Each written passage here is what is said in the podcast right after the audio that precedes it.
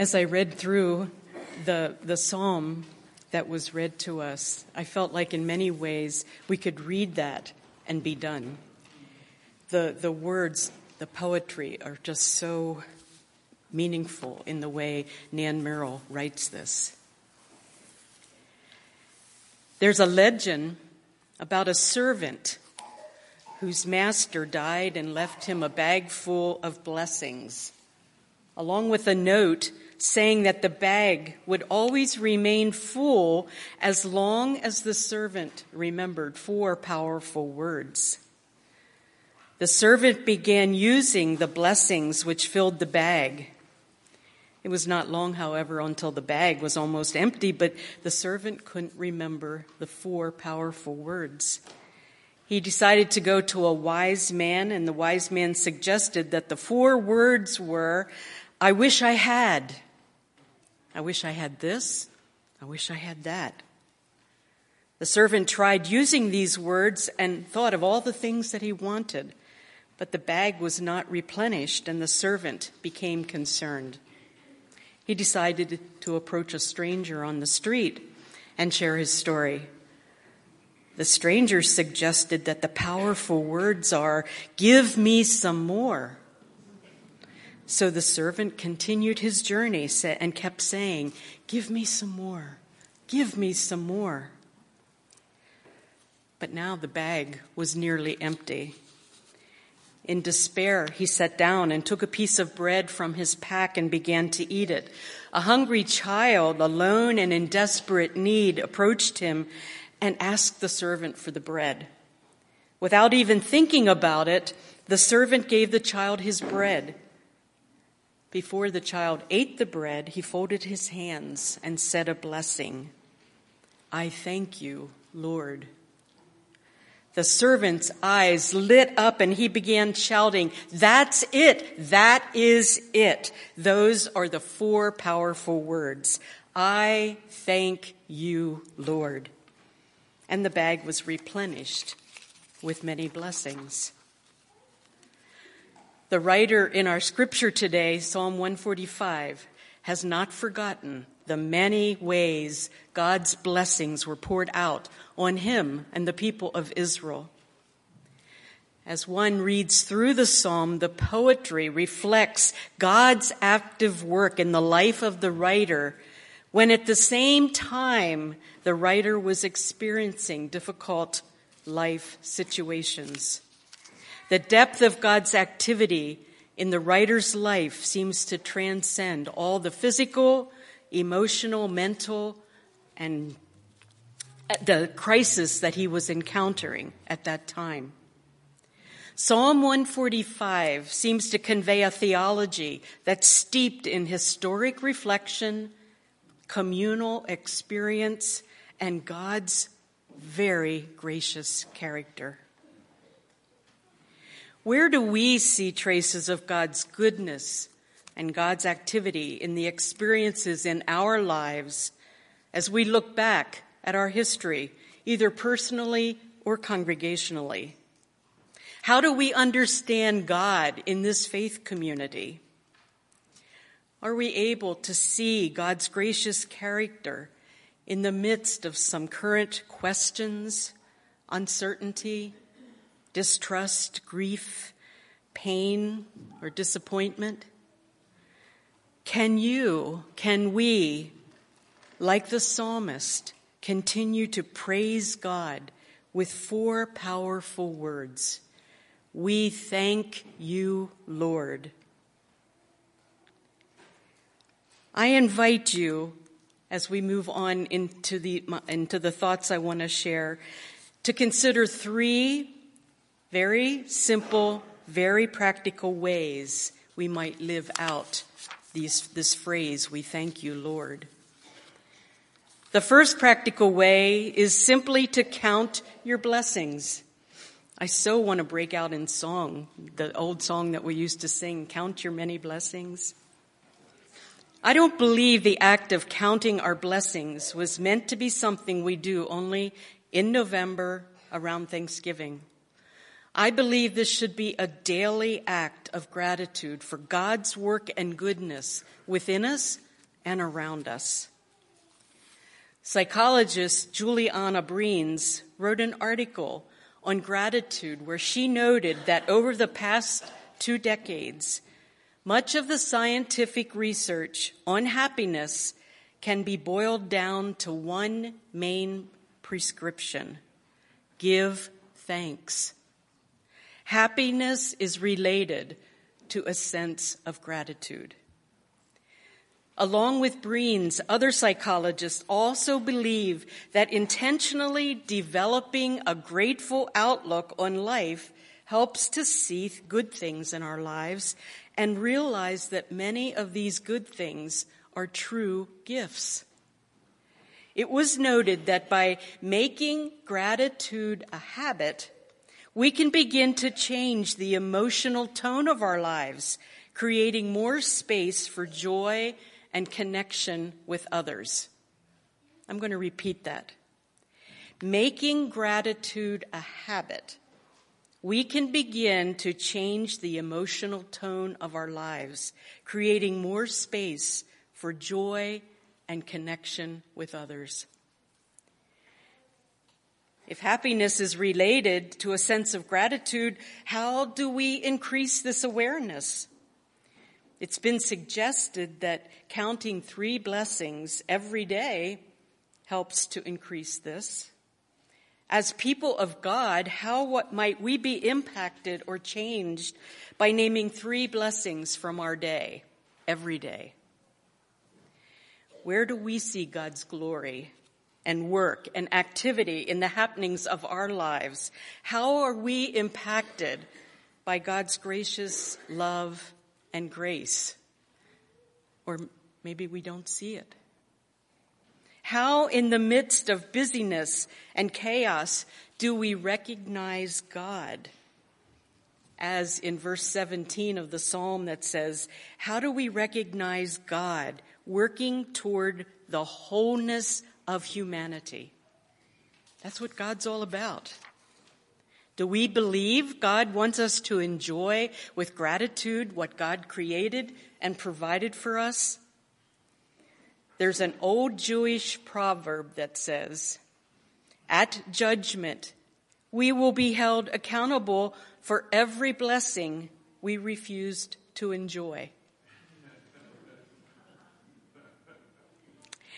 What blessings are you grateful for this morning? Count your blessings. Name them one by one. I'm going to give you one minute to just reflect on three things you're grateful for this morning. Just ponder them within. We don't need to say them out. What are you thankful for this morning?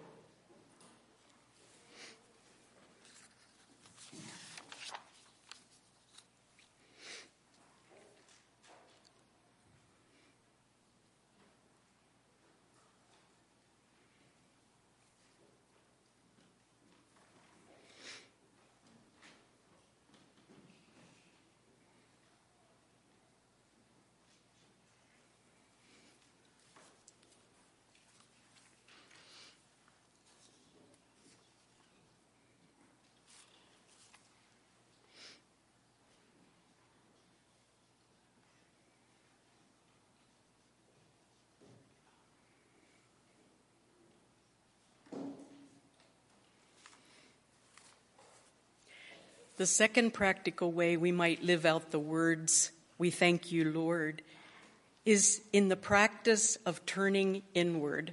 I love this verse in the psalm that says, um, uh, la, where is it?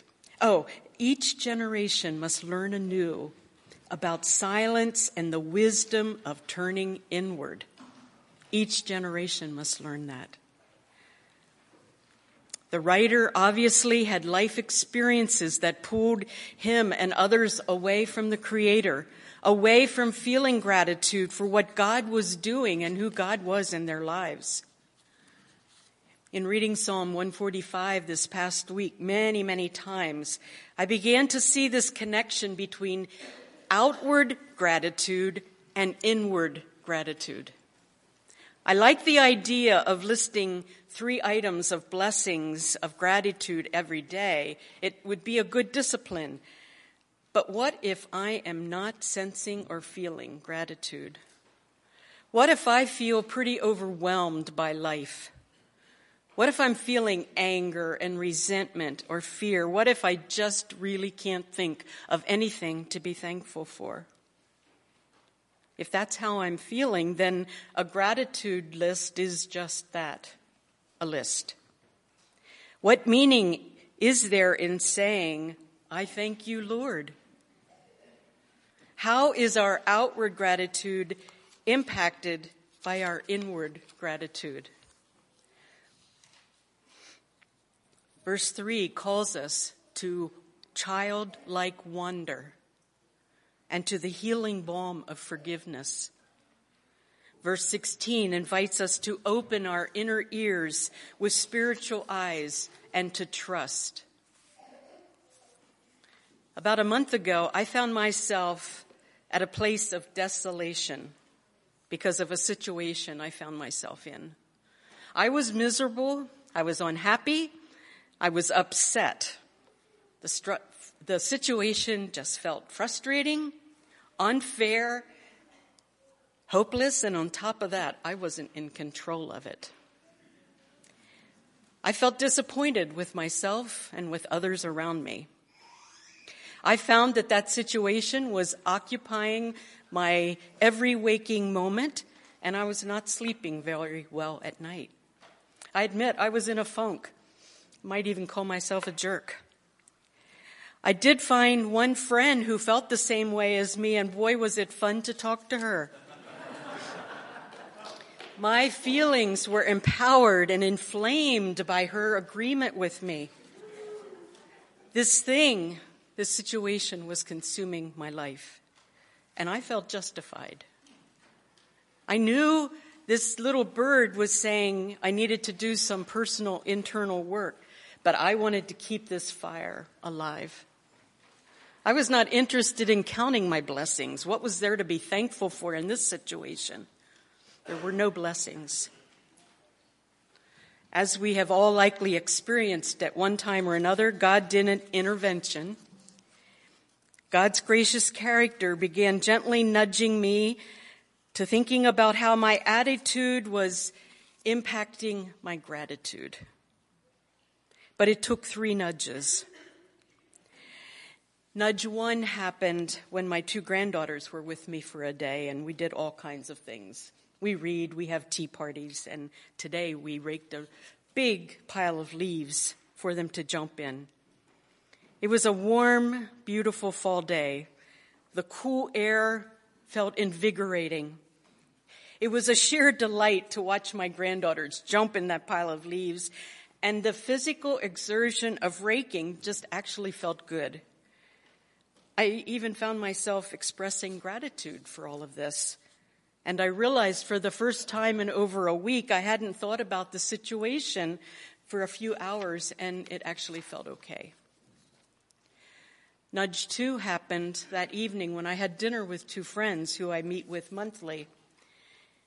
It was not, I wasn't real eager to meet with them because I wasn't sure how much I wanted to really share how I was doing. But when they asked, I felt a freedom to share about the experience. Their listening and asking good questions was a true gift to me. While we were not at the same place, they could identify with my experience of desolation and shared some very wise counsel. I went home feeling grateful, and I actually slept that night. Nudge three happened when I got to the office the next morning. I was caught by a written statement that was on my bulletin board in front of my computer, but had not read it for a long time. It's written by Christopher Friedrich Blumhardt, and it reads like this There remains a precious jewel in every person which is stronger than any outward pressure on our lives. It remains firm, unbreakable, and sacred, even though in those who feel that they are lost in their rottenness. No matter how badly they have ruined their lives, the jewel remains in them. It is as certain as that God was reconciling the world to himself in Jesus Christ. There is something in each person that will never be lost, something that always, always can be resurrected. This, my friends, is the gospel. These nudges began to change me. I was slowly being changed by God's undeserved love and grace.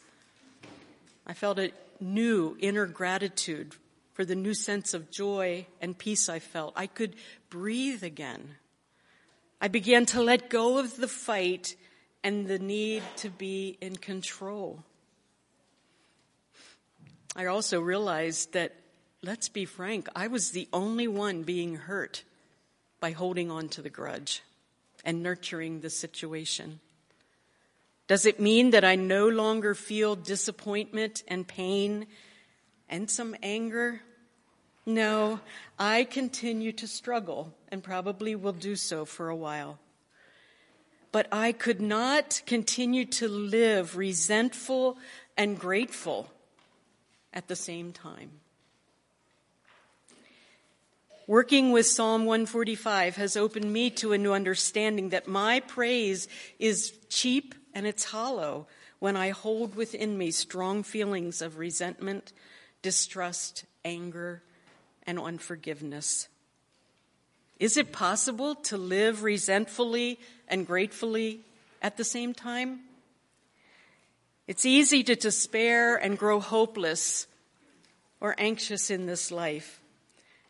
Those feelings don't always grow out of doubt in the goodness of God or disbelief in the greatness of God. But if we don't live with a sense of awe before God, it's easy for resentment and hopelessness to creep in. And what impact does that have on us personally and congregationally? Again, the psalmist invites us into a healing balm of forgiveness, to rebuild the soul of the world with radical trust, love, and wonder. Just going to pause for a few moments and invite you to reflect on situations that may be hindering your gratitude.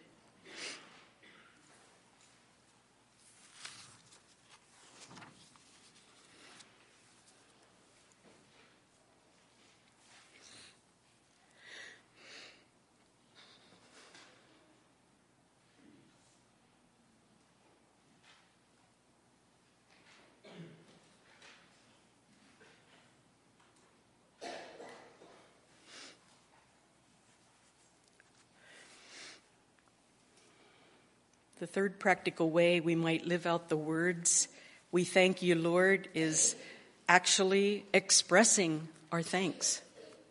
If I had a dollar bill for every time I meant to share a word of thanks to someone for something they said or did, I would be rich. But too often I feel too busy or I want to get on to the next thing I'm doing and I never express that thanks. I'm grateful for and blessed by people who take time to write notes or speak words of gratitude for something they've appreciated. These people serve as good reminders that gratitude results from action, not just feeling. God is blessed in the same way with our gratitude in words and actions. Gratitude is more than speaking words. The words of the psalm are beautifully written and have deep meaning, but how do we put them into action? How do we put hands and feet to this psalm?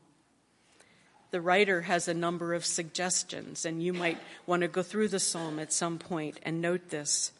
We're invited to reconnect to the great mystery, to follow the voice of truth, to embrace with childlike wonder, to forgive to move toward holiness and wholeness, to recall the abundant blessings of God's grace, to not fear, to trust even in the midst of chaos, to speak with blessing and gratitude. Active gratitude brings with it an awareness of who we are. All that we are and all that we have are gifts from a generous, loving God. And we're invited to look and recognize God's goodness in the people and situations around us. Who are the people in your life or in this congregation who inspire you? In whom have you seen the goodness of Christ? Who has been a blessing to you? Who has served as God's hands, feet, and heart in your life? Who have you been Christ to? Kingdom people are talking people. So express thanks to those that you see, that you are aware of the goodness of God. And the psalmist also talks in verse 4 about the importance of passing on what we have learned about God to a new generation. In the book, One Generation Shall Praise Your Works to Another, John Piper reminds us of this responsibility. And I quote Every generation of Christian must see that the next generation hears about the mighty acts of God. God does not drop a new Bible from heaven on every generation. God intends that the older generation will teach the newer generation to read and think and trust and obey. End quote.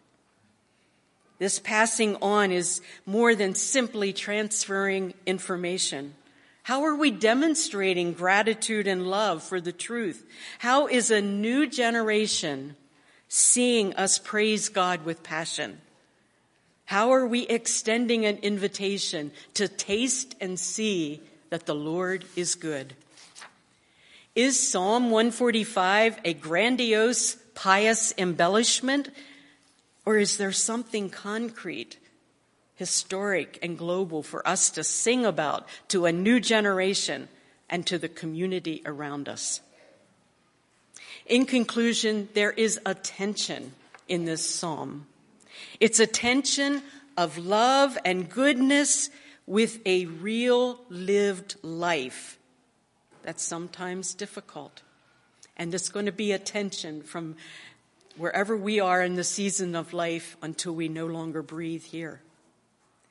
Psalm 145 provides a glimpse of hope. The psalm moves us from hollow praise to recall specific and meaningful accounts of God's goodness and reminds us of God's ongoing compassion towards us. Living from a perspective of gratitude, our hearts remain open to the Spirit's influence. May we be grateful for God's goodness in our lives, goodness that displaces fears and dissatisfaction. I love the way the psalmist concludes in verse 21 with a logical response to God's goodness, God's greatness, God's sovereignty, and God's sustaining grace. When I speak, let it be of blessing and gratitude. Let God's glory within me shine out to the world. We thank you, Lord.